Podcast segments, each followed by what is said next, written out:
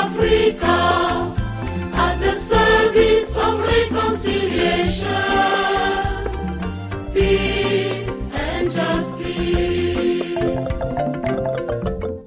This is the Africa service of Vatican Radio.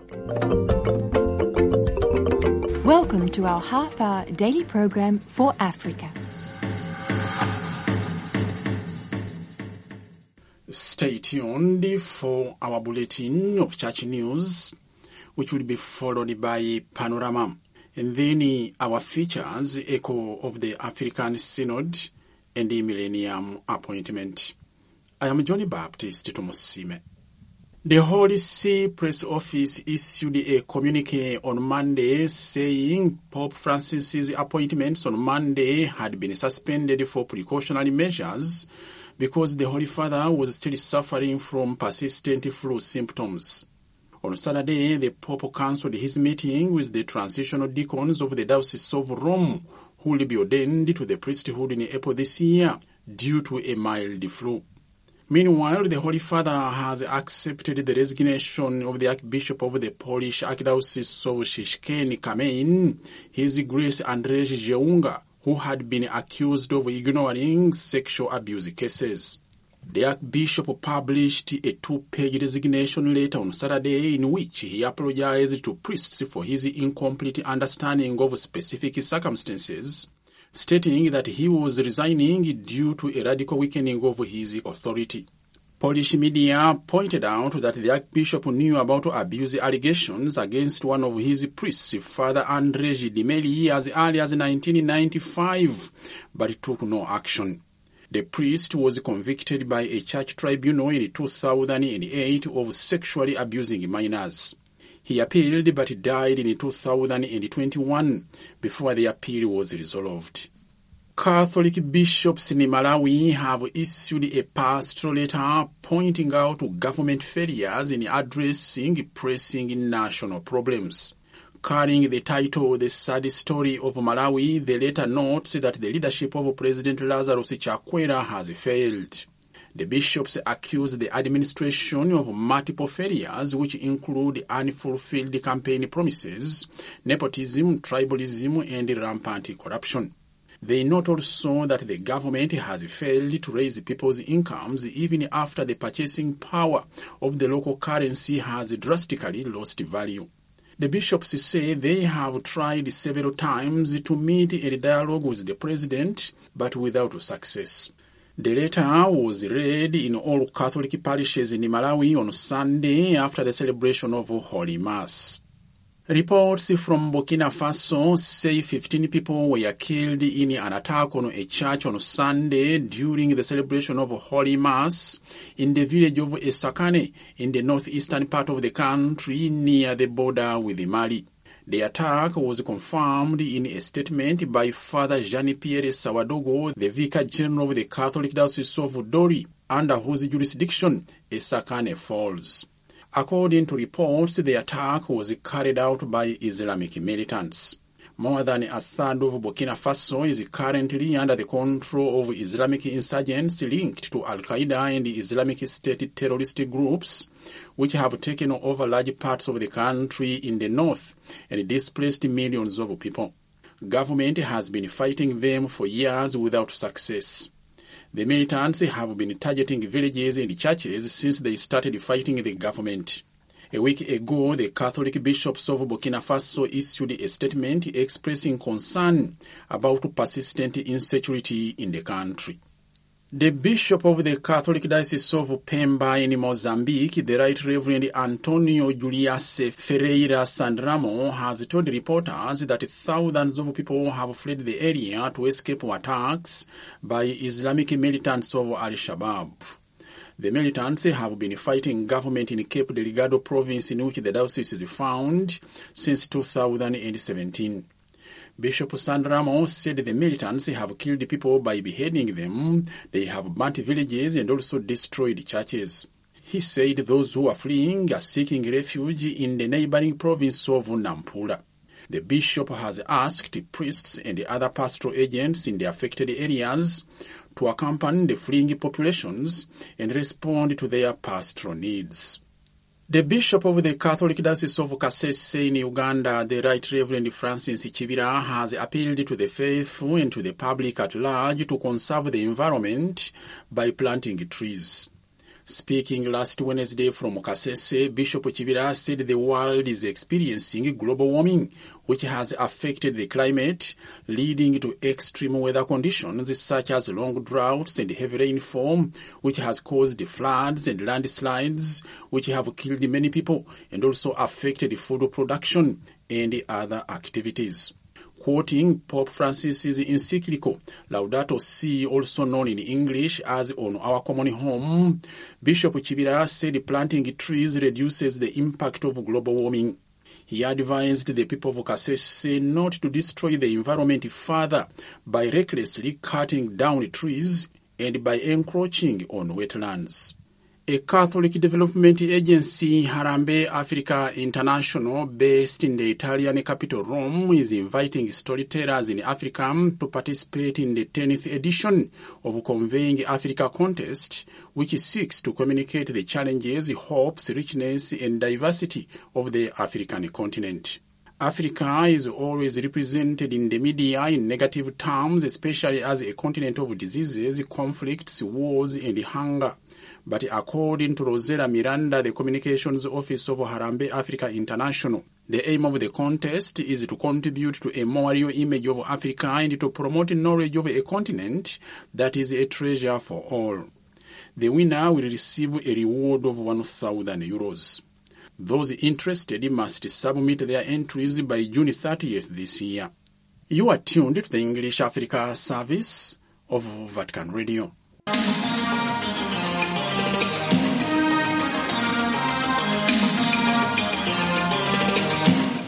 African News Panorama.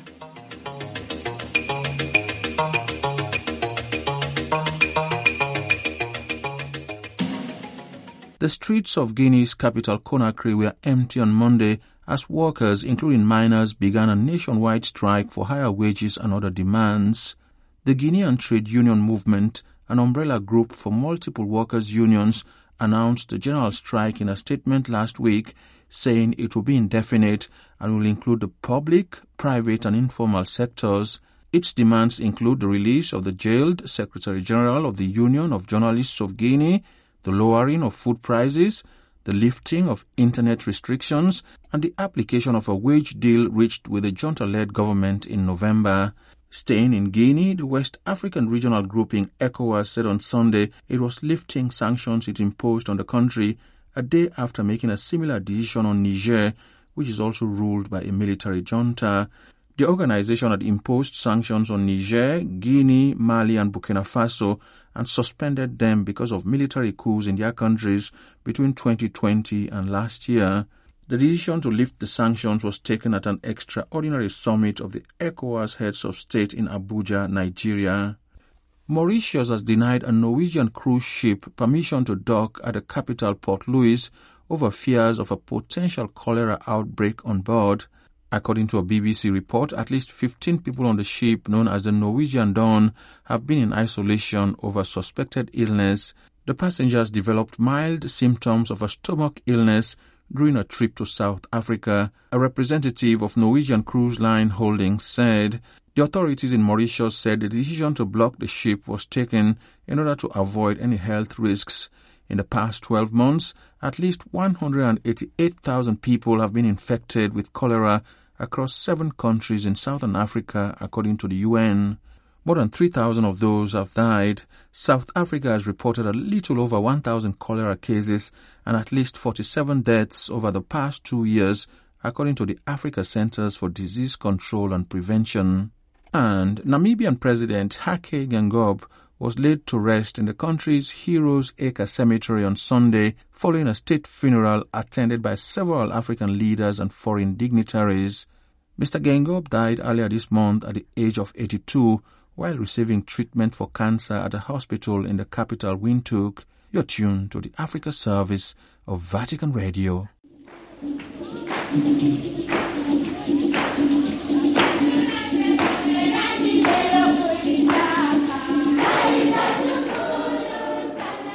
The African Synod, the Church Alive in Africa Today.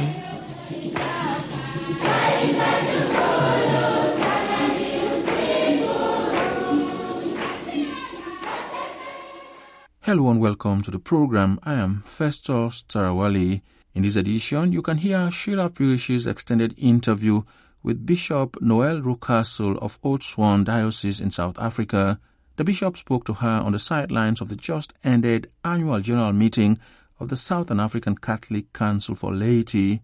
I'm Bishop Noel Rucastle from the Diocese of Oudtshoorn. I'm the liaison bishop as part of the Marriage and Family Life Apostolate, and I represent on the Council of Laity and at the Bishops' Conference, the SACBC, I represent the Marriage and Family Life Group. That is my portfolio that I have currently, yes.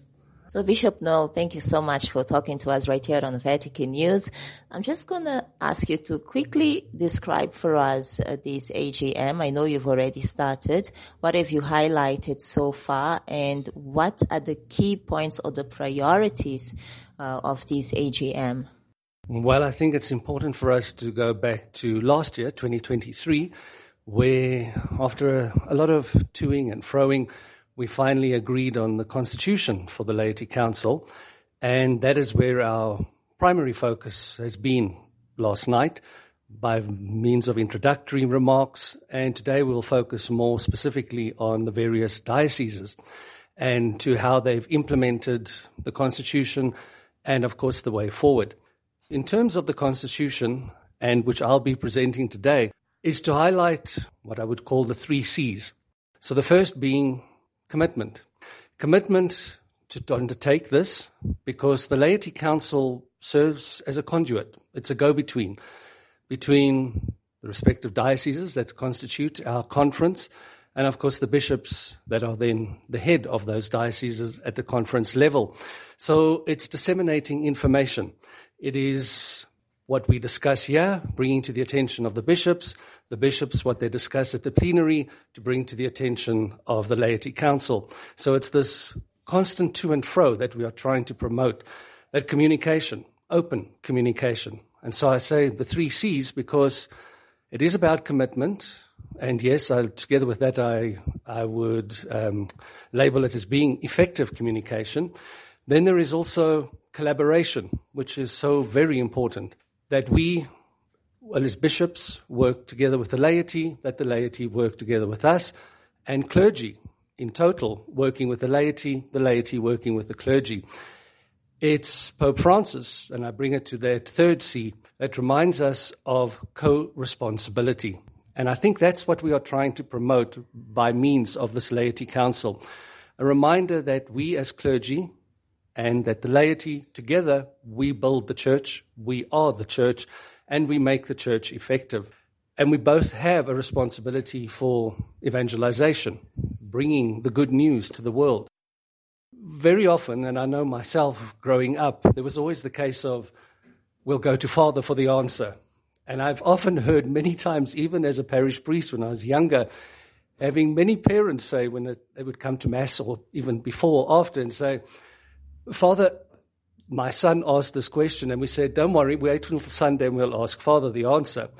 And it's something that we often still hear.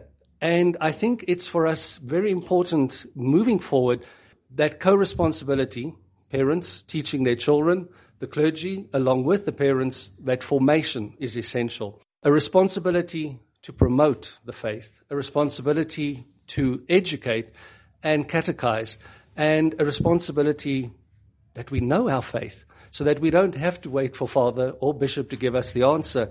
We already are taking that initiative to get to know our faith completely.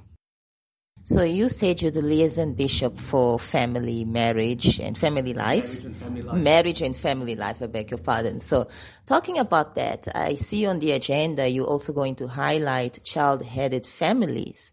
Let's talk about the challenges that the clergy faces in relation to family. You've already mentioned a couple of things that do happen and how co-responsibility is needed. And that's, of course, uh, being a synodal church. So let's talk about some of these challenges that family face today here in Southern Africa, South Africa, Botswana, Eswatini, and how you think the church, as a church, clergy, religious, laity, how we can overcome these obstacles. And to begin by saying the obstacles are many, at times almost seeming insurmountable. And I think this is why I say, being a, being a bishop appointed by Pope Francis, my go-to place is every time to see where the pontiff leads us in this. And so that beautiful encyclical Amoris Laetitia tells us and gives us guidance as to how we are to do it. We are to start first and foremost with that word, with that phrase, co-responsibility and walking together. And I think linked with that is another word that Pope Francis often um, highlights is accompaniment. How do we accompany each other? And that's pretty much what your question is asking. Families, how they are battling in this day and age, especially being post COVID, as to the way forward. We know there's economic crises. We know there are wars there. We know there are so many things. And just yesterday, I discovered being a chocolate lover, the price of cocoa is rising. So I'm just bringing that in to say, just when we think we are top of things, new things come our way. But to get back to the families, very important. The challenges that they face are in our country, and I guess that's where our primary focus should be, in the southern African region. We have violence. We have gender-based violence. We have crime escalating.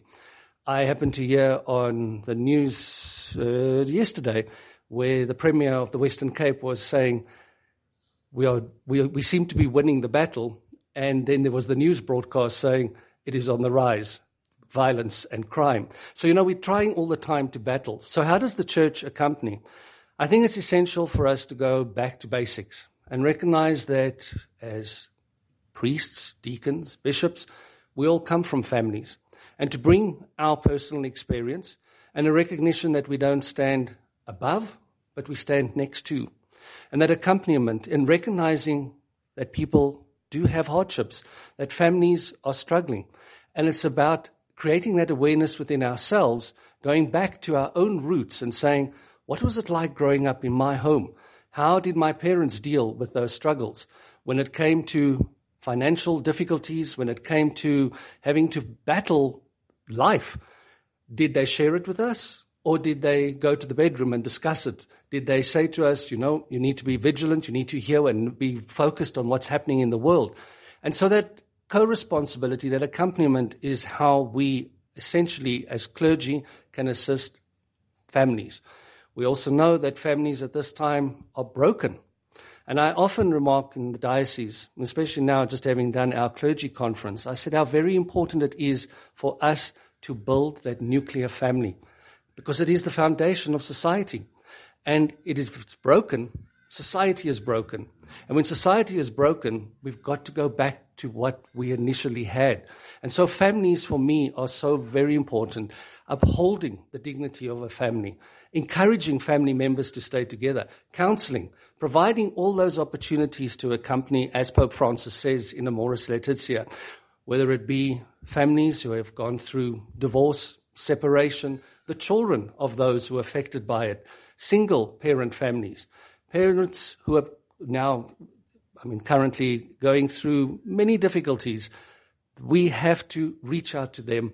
And that's why I say this conduit of the laity council is how we bring that about. Walking together, accompanying, and recognizing we are all in this together, and we have to be.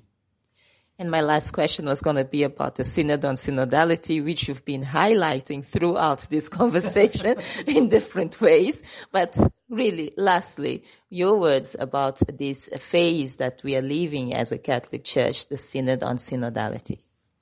One of my slides during my presentation this morning is of a big ear because that is what it's about. You know, I said, I said, Sheila, talking about awareness. If I'm not listening, and keeping my ear close to the ground, how can I possibly know what's going on? I cannot have lofty ideals. I must be grounded. I cannot pretend that it's not happening when it is.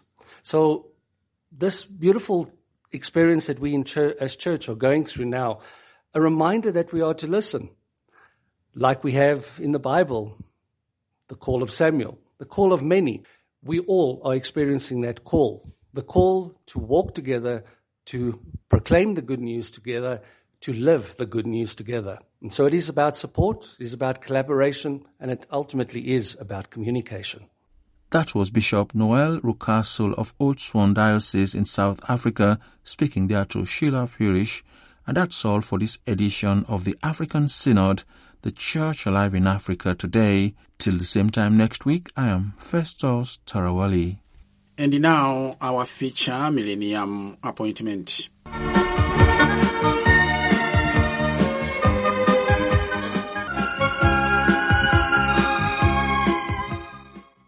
As you heard on this program, the African Union Assembly of States adopted a resolution on February 22nd during the 37th Summit of Heads of State and Government to eradicate statelessness and advance inclusion for millions of stateless people on the African continent. A stateless person, according to international law, is someone who is not considered as a citizen by any state in the world. That means the person does not belong to any country.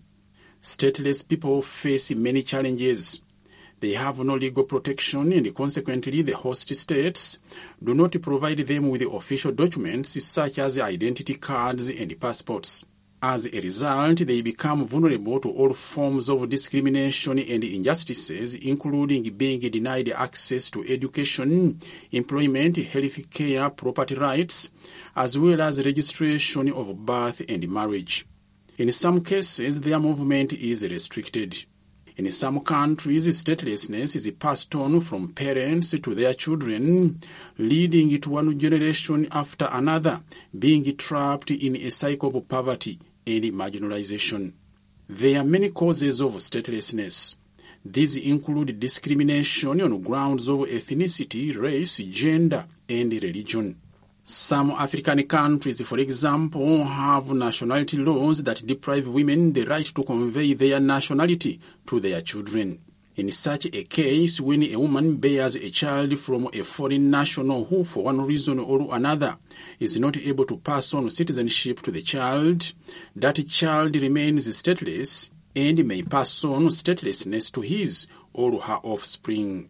Similarly, gaps in birth registrations often leave some children stateless. Added to this is state succession. At independence, when new states were created after the departure of colonialism, the newly independent African states defined who was a citizen, and ethnic groups which did not meet the requirements were prevented from acquiring nationality, leaving them stateless. Administrative, bureaucratic, and practical problems also can cause statelessness when individuals who would otherwise qualify to be citizens are unable to follow procedures and carry out the necessary steps to acquire nationality. Similarly, to become a citizen of a country, there is a need for evidence of vital information, such as place of birth and kinship, that establish the relevant links to a state and demonstrate entitlement to a nationality. However, this information is often unavailable when birth registration is lacking. Up to now, many African countries have not put in place a reliable system of birth registration, and others have no laws by which stateless persons can become naturalized citizens. Today, there is also a trend in some African countries to denationalize certain ethnic groups for selfish reasons, especially if they have a political inclination to a political party of the opposition. And because during the creation of the boundaries, the group was divided into two, with the majority members belonging to a neighboring country. Examples here include the Kinyarwanda speaking communities in the Democratic Republic of Congo and Uganda, who continue to be denied citizenship on grounds that they are Banyarwanda. The United Nations High Commission for Refugees, the UNHCR, has expressed gratitude to the African Union for adopting the resolution to eradicate statelessness on the African continent and include millions of people who have no country to call home.